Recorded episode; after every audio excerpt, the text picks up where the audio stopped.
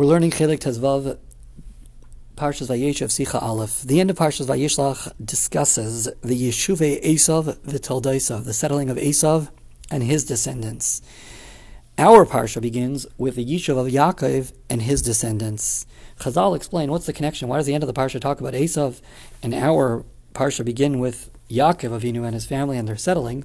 So it's a mashal of a, of a king. And every detail of the mashal is going to be very important.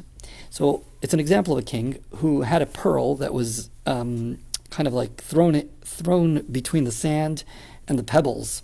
So the king had to look for his pearl. He had to go tap and dig through the earth and the pebbles to get the pearl that was hidden in there. Once the king got to the pearl, he let go of the earth and the pebbles and he started to deal with the pearl.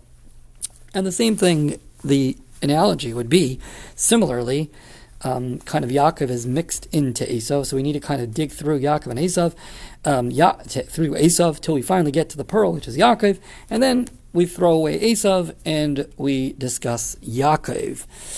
And the Medrash brings down, we find this idea similarly by the ten generations from Adam to Noach, that we kind of quickly skip through or go through very, very quickly without any lengthy discussion from Adam till Noach, and then we elaborate on Noach, and then again from Noach till Avram, and we quickly go through from Noach till Avram, and then we elaborate on Avram.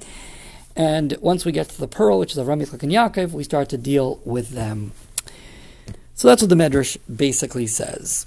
The problem is that when you think about the analogy of Adam to Noach, Noach to Avram, so Noach followed 10 generations. So if we want to get from Adam and explain where Noach came from, you need to quickly run through all those generations. And similarly, from Noach to Avram, you need to run through those generations to find Noach. So we understand that Noach is mixed into like the sand and the pebbles, and we need to dig, dig, dig, dig, till we get the generation of Noach, we stop at Noach. And similarly to Avram, Yitzchak and Yaakov.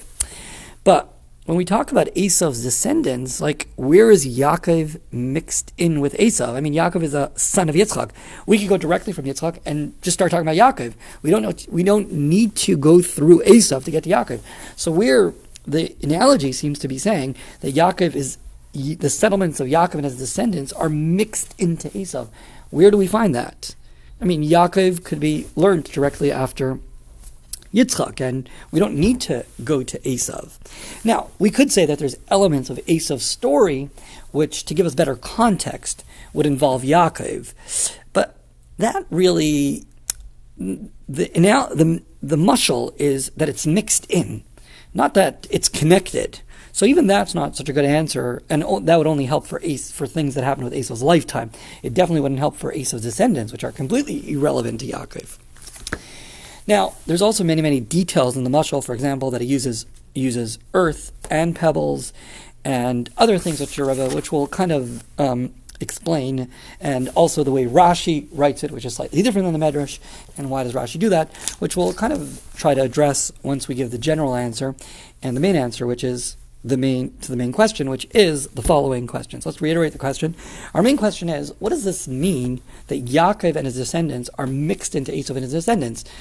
Seemingly you could go straight from Yitzchak straight to Yaakov. You could ignore Esav completely. So the general explanation to this is what's the point of Yaakov Avinu, which we will refer to as the settling of Yaakov and his descendants. The point of Yaakov is not to live in isolation and to live on his own. The point is ad asher ave aladoni seira. The point of Yaakov is to refine Esav. Esav the idea that means Yaakov's destiny is linked to Esav. Where do you find the pearl, meaning the goal, the, the, the idea of what Yaakov is meant to accomplish in this world? We find it within Esav.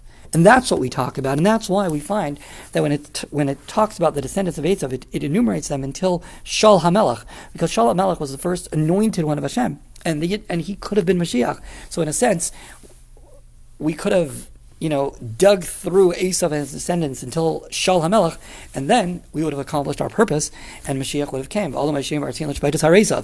Unfortunately, it didn't happen. But that's the idea, that Yaakov is linked to Esav. In order to find the treasure, our purpose in this world, we need to dig through Esav. We need to dig through this world.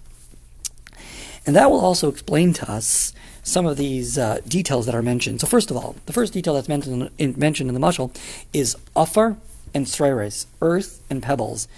These represent the two different avodas, um, the two different ways that we accomplish our purpose in this world. One way is the way you refine something.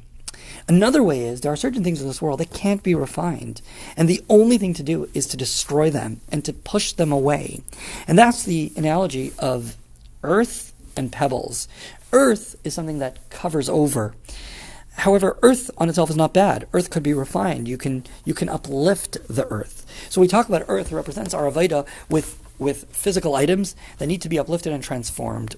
When we talk about pebbles, the Gemara uses always uses the analogies of pe- the analogy of pebbles as things that are a hezek, a damage, nizke behema, it slips on a pebble, it kicks, it kicks a pebble, etc. Pebbles represent the idea of things that you need to throw away. Now, we know that how does Yaakov reach his state of completion? Yaakov reaches his state of completion when we have the following thing: V'Rav Yaved Sa'ir. Rav means Esav. Esav is the older one. When the Rav, when the older one serves the Sa'ir, serves the younger one, which is Yaakov, that is when we have the idea of Lishbet our Esav, that Yaakov's dominion on Esav is complete. And what this basically really alludes to is that it's not only our purpose and reason for being in this world is to refine Esav, represented by the physical world, but it's a lot deeper than that. That actually Esav is the Rav, meaning to say that the source of Esav actually comes from a higher source than Yaakov. And when Yaakov goes to, when Yaakov deals with Esav, meaning the physical items in this world, and refines those items that could be and need to be refined, Yaakov actually reaches his completion, meaning to say that through doing our Aveda with the world, we actually are uplifted to the level of Esav, which in a sense is higher than the level of Yaakov. And that's Rav Yavet Tzayir. Esav is the Rav. That means the Sherish of Esav is from Elam which is higher than the Sherish of Yaakov, which is Elam So it's not only that we're meant to work with Esav in order to accomplish the reason why we're in this world, but actually through working with Esav, we actually reach the state of completion that Yaakov needs to reach, a higher level which Yaakov cannot reach on his own, which we as Yidden can't reach on our own without actually uplifting the world. And this is really the lesson for us in the Zman Hagolus, that the point of why an neshama comes into Galus is not only that the neshama should do its mission in this world, but the real point is that the neshama should be uplifted through coming into this world. And and that would be the idea, and that would be that there's certain things in this world that are offer, they're earth, and those are things that have hidden sparks within them. And the way that we uplift it, the way we do our Avaida with them, is by refining it and bringing out those sparks that are, and bringing out those sparks that are there.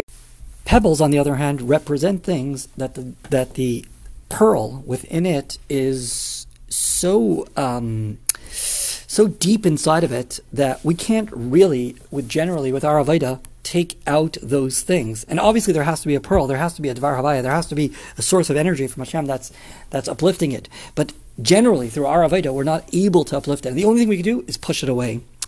However, if we look at the words of the Medrash, the Medrash says, when you get to the Margulis, when you get to the pearl, you need to leave on the side the earth. And one of the questions that the Rebbe asks in the beginning of the Sikha is, once you reach the pearl, it could have just said, work with the pearl. Why do you need to say to leave the earth? And what really this is telling you is that there's a certain mind frame and a mindset when you approach Avodah Sabirurim, the Avodah of refining the physical world. One needs to realize that the only reason we're dealing with the Gashmias is because there's a pearl that's inside of it. That means there's nothing in the Gashmias. The Gashmias itself is not our purpose. That's not our reason for involving ourselves. The whole reason we're involving ourselves with it is only because there's a pearl hidden within it. And therefore, as soon as you get the pearl, as soon as you differentiate, and if we look in the words of Rashi, Rashi actually gives uh, is a little bit more specific about this, and we'll look at that in a second. It will become even clearer. So as soon as we do our job with it, we need to let go of the Gashmias.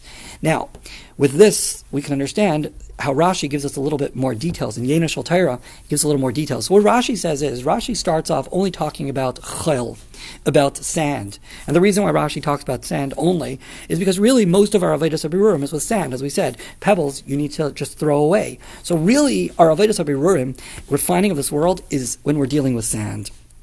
However, at the end of the Rashi, Rashi says once you sift it with a sieve, Rashi says that kaivre bikfara, you use a sieve and you sift it through, then mashlichas atzreres. In the end of the Rashi, he uses the term throw away the pebbles. He doesn't use the term sand anymore. Because even that which originally was sand, once you sift through it and you take the diamond out of it, it's pebbles. So before it was sand, because within it there was a spark that you needed to uplift. But once you sifted through it and you eliminated everything you needed within it. Now it's pebbles. Now it's now it's there's nothing in it. There's no value in the Gashmis for itself. That's the key idea. That's the mindset. The approach to be successful in Avedis Abirurim is when you realize that the Gashmis is not something for itself. Before you separated, yes, I need I need to eat, drink, all that because in it there's a spark of getlichkeit, a spark of godliness that I need to uplift. But once you once you differentiate, once you detach the margolis, the pearl, from the chayil, from the sand, then the sand becomes like pebbles. It's useless. It's not, it has no inherent value on its own. And and that's the idea, and that's truly when you do Avodah Abirurim right. When you differentiate zarak, when you eat the inside and the outside you throw away, it's not only eating the inside. Because if you didn't throw away the outside, that means you have some bad with you. You have some bad still stuck to you. It has to be both together. achal, you take the inside, viklipase zarak, and you throw out the shell. The shell serves a purpose because within it there's good. But once you differentiate it and you got the inside, a key key element to know that you did your avodas Abirurim right is when you throw out the extra.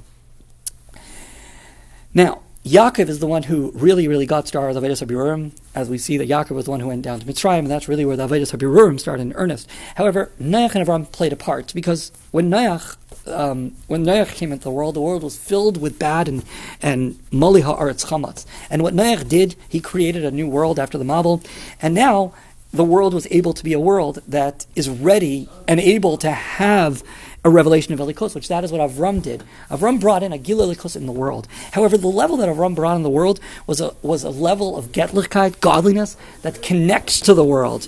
However, this, the main thing was Yaakov Avinu, which Yaakov Avinu, what he did was, he brought in a level of Elikos that's higher than the world. Because when you only tap because when you tap into the level that has a connection, Avram Avinu it was Megal Elikos. He brought Elikos. He brought Getlechet in the world. But the level that he brought in the world was a level that's connected to the world. So you can't say that world has no value because that level energy energizes the world. That means it's connected to the world. What Yaakov started to do, and really essentially he prepared for it, but Matan Torah was what really brought this down, was a level of Getlechet, of Elikos, of godliness that is a, that's way higher than the world. And from that level, the world has no inherent value on its own other than the pearl that's hidden inside of it.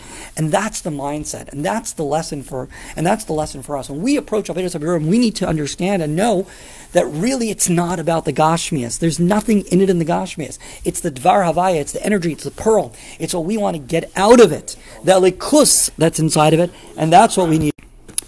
Now, just like this idea of Avedis Habirurim, Biru Hanitzutzis, refining the sparks of holiness, is applicable to every Yid, and once you find the pearl in the pebbles, you throw everything out. The same thing is, in general, in a bigger sense, by Klal Yisrael.